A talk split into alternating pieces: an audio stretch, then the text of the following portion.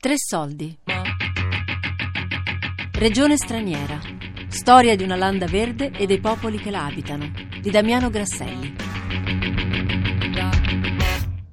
Giro, giro tondo, casca il mondo, casca la terra, tutti giù per terra. Il concetto nero sei buono, migrante sei buono, è un concetto falsissimo, perché esiste una categoria in assoluto di uomini buoni. Chi è questa categoria? Qual è questa categoria? Gli educatori, i genitori, eh, i preti? Chi? Ci sono degli ottimi genitori, ma ci sono dei genitori schifosi, ci sono dei negri, dei neri che sono eccellenti, noi ne abbiamo qui alcuni che vanno a scuola, che li stiamo facendo fare superiori, uno eh, accederà all'anno 21 alla laurea, sono eccellenti, ma ci sono degli animali schifosissimi. Non ha importanza chi sei, se ti è girata male nella vita, se ti posso dare una mano, ti accolgo, come si vuol dire di buon cuore, proprio ti apro le porte affinché tu possa eh, riposarti. Il concetto è tu intervieni sulla persona, questa è la verità. E la persona esce dalla categoria cromatica.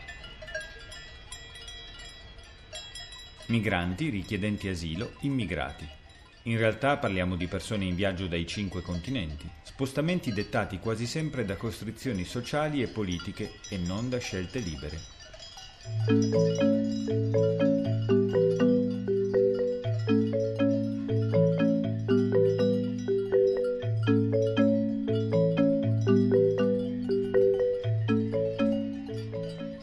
Io ho lasciato il mio paese e le genere persone anche là, che mi erano mandati fuori, fuori dal mio paese perché vai, perché io dal mio paese avevo tutto, non mancava nulla, io avevo 180 persone che lavoravano per me, la mia famiglia dava da mangiare 1222 bambini orfani, io avevo, io uscivo a comprare da un mese 5 macchine, quelle macchine che un, un europeo forse sogna una volta, io non compravo quelle con le soldi spendevo per gli altri. E avevo quattro aziende. Avevo un'azienda delle Fabro che lavoravo, insegnavo i gente bisognosa gratis. E spendevo i miei soldi, prendevo prodotti. Allora non è che facevo una persona viene in pare, mi fa una cosa, eh, posso vendere. Io no, mi faceva eh, cinque, faceva male, io facevo uno, vendevo. Io quello cinque, io sapevo, facevo per cosa perché sapevo che domani questi gente avranno una vita migliore. Come che adesso però. Da quando sono uscito dal mio paese, otto anni fa, otto anni, sei mesi, è tutto fallito. Non perché miei, miei genitori non ce la facevano, perché abbiamo cominciato 25 anni fa, non io, mia madre, mio padre, cominciato. Questo lavoro per aiutare gente. Per quello io sempre, anche lei ho combattuto, mi ero mandato per quello motivo, perché io aiutavo le donne bisognose, perché io aiutavo i bambini, davo lezioni gratuite, insegnavo gente, io sono infermiera anche, sono fabbro, infermiera, tutti i lavori del mondo io ho fatto. La storia del mio curriculum in Italia nessuno ci ha creduto, fino adesso io non sono uscito a lavorare, lo sai?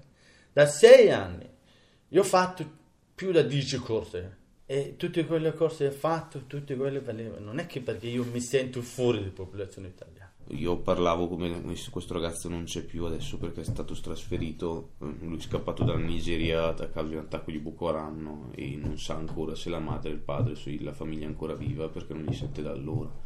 Quindi queste cose qua sono, penso, all'ordine del giorno. Poi non cerco sempre di, se vogliono raccontarmelo, mi fa piacere, ma non gli chiedo mai io nulla, nel senso sono cose un po' delicate, non... cioè posso immaginare, ma anche il ragazzo che mi scappa da, da, una situazione magari non di guerra, ma scappa perché probabilmente vive in una catapecchia e vuole, dice magari vado in Italia e trovo una miglior vita per me, per la mia famiglia.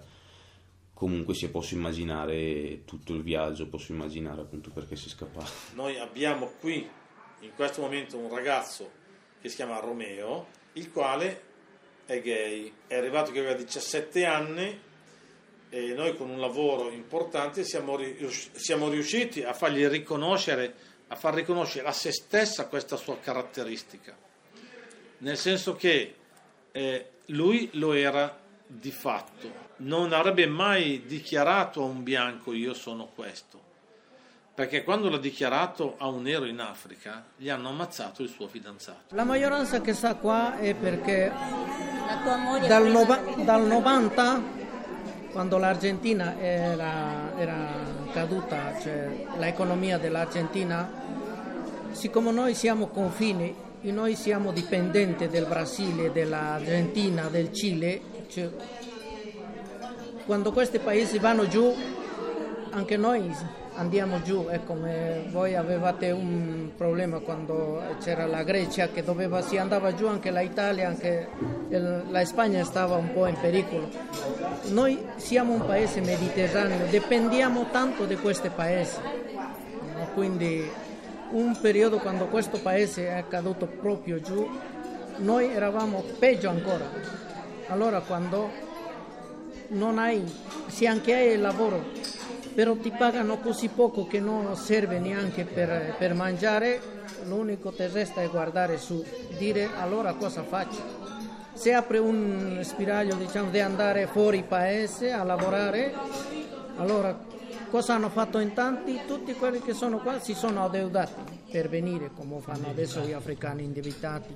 Sans du voyage, pour qui reste, pour qui part, on départ de vue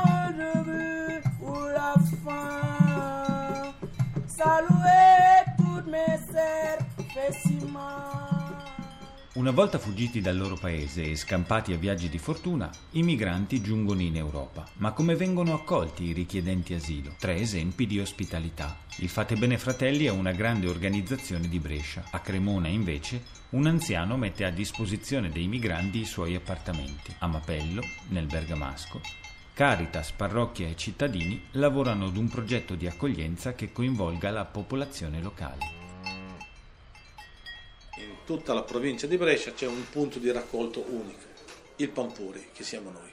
Arrivano qui, noi ci occupiamo della vaccinazione, dell'attività sanitaria, dell'attività amministrativa, dell'attività burocratica, vestirli, eh, rifocillarli, metterli a riposo, spiegargli tutto quello che è, la- quello che è il suo diritto di migrante, quello che è il suo diritto di richiedente asilo politico, perché loro non le sanno queste cose. Allora vengono qui nella speranza che possano restare.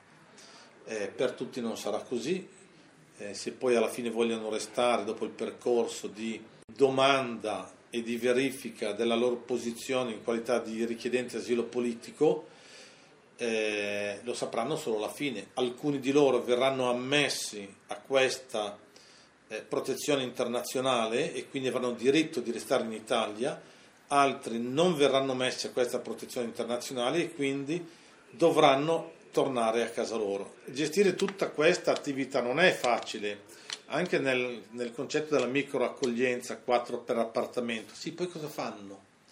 Sì, però poi chi li prepara da mangiare? Il concetto di autonomizziamoli. Eh, sono capaci di farti scoppiare una palazzina intera con l'uso del gas, cose che non hanno mai visto. Noi ne gestiamo 130 qui. Tutte le mattine almeno 55-60 si attivano per fare delle attività programmate. Banalizzo, dalla raccolta del, la conta delle foglie piuttosto che della carta, comunque ci sono le squadre di pulizia, dei bagni, dei corridoi, degli uffici, eh, delle camere, lavori in atelier, se guardi sopra hai un esempio, eh, lavori di falegnameria, di fabbro, di orto, di giardino. Allora, la città di Brescia è una città di grandi accoglienti. Il conflitto sociale qui è bassissimo, è bassissimo. I- gli stranieri sono, sono ottimamente integrati. Ma perché credo che sia la cosa più normale del mondo. Se arrivano qua eh, 3 milioni di persone, li suddividiamo per 80.000 comuni che ci sono, è come se non ci fossero. Eh, È un ragionamento semplicissimo, solo per questo. Poi credo che sia giusto che loro abbiano una casa, abbiano la possibilità, sono degli umani, sono degli esseri umani, la gente eh, per essere solidale la roba principale la gadava vedessi in faccia, guardassi in Deutsch. Siamo stati accolti in un modo, abbiamo pensato questa cosa molti mesi prima che arrivassero questi ragazzi, ne abbiamo parlato in, in, in un gruppo e abbiamo pensato come eh, portarli qua. E all'inizio è stata una cosa un po' non nascosta, però voluta fare un po' soft, leggera, perché eh, la cittadinanza non doveva pensare che arrivavano dei profughi, come quando si dice in televisione arrivano i profughi nei paesi, ma doveva essere una cosa pian piano. E è stato questo il pian piano che poi ha fatto accettare i ragazzi qua, perché eh, su una comunità di 6.000 persone non si raccorda nessuno che arrivano 5 ragazzi, se vengono messi in, in modo graduale. Graduale vuol dire che sono arrivati in un giorno qualunque, sono stati accolti in un appartamento, qualcuno di noi si è occupato di loro, gli ha insegnato delle piccole cose, usare la lavatrice, andare a fare la spesa, portati dal dottore, fatto fare la, la carta sanitaria, delle piccole cose e pian piano loro sono entrati in paese così, in punta di piedi. Loro abitano in un condominio per esempio con eh, altri sette appartamenti e sono tranquillamente, non hanno mai creato nessun problema. Eh, è un condominio qui in paese dove sono, c'è un'altra realtà di, di, eh, di una famiglia eh, africana e poi sono tutti eh, abitati da, da, da bergamaschi puri, da bergamaschi di vecchia data che hanno lì fatto la loro famiglia, però sono, no, non hanno mai creato assolutamente nessun problema. Ecco, si passa da situazioni quando, quando si, si, entra in collegamento, da situazioni di, di, profonda serenità, semplicità, accoglienza, a invece eh, momenti un po' più di, di, di distacco, di distacco, soprattutto quando si parla in generale profughi? Allora, i bar che frequento io, i marocchini sono di casa, cioè marocchini che già abitano a Mapello. Non ho mai sentito parlare dei eh, cinque, i cinque diciamo, profughi. Qualcuno dice eh, il discorso che li manteniamo, loro prendono i 35 euro perché sono molto disinformati qualche volta tento di dire le cose come stanno, senza, senza, grosse tensioni, con le, le, solite chiacchiere da bar che qualcuno fa la battuta, però non, eh, cioè non, non, non si creano tensioni grosse.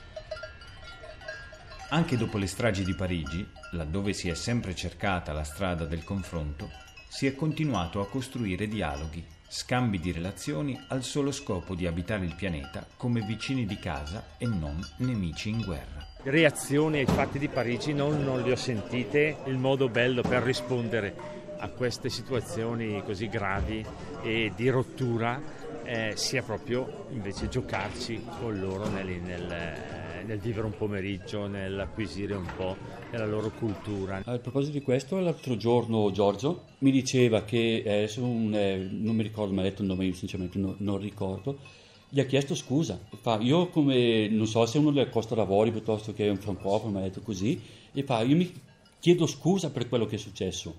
È più facile affermare il bene o il male secondo te? Il male, se io ti do una sberla l'ho già fatto.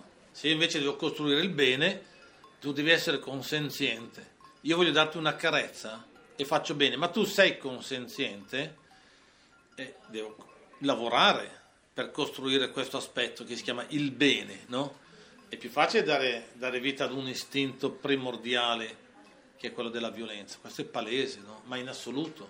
È chiaro che si vorrebbe eh, essere sempre soli da tutte le parti, a fare quelle cose che piacciono, e, e solo per se stessi, ma eh, la vita è una realtà scambievole, no? questo è palese, no? è una realtà fatta di persone varie e tra le varie persone ci sono le varie collocazioni etniche. Noi bisogna costruire queste società perché noi, tutti questi pianeti, non possiamo vivere senza dell'altro.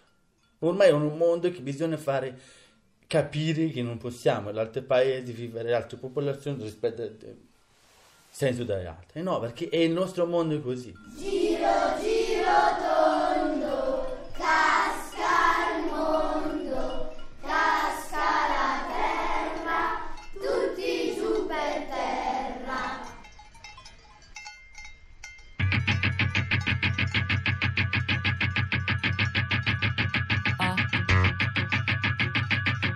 Regione straniera. Storia di una landa verde e dei popoli che la abitano. Di Damiano Grasselli.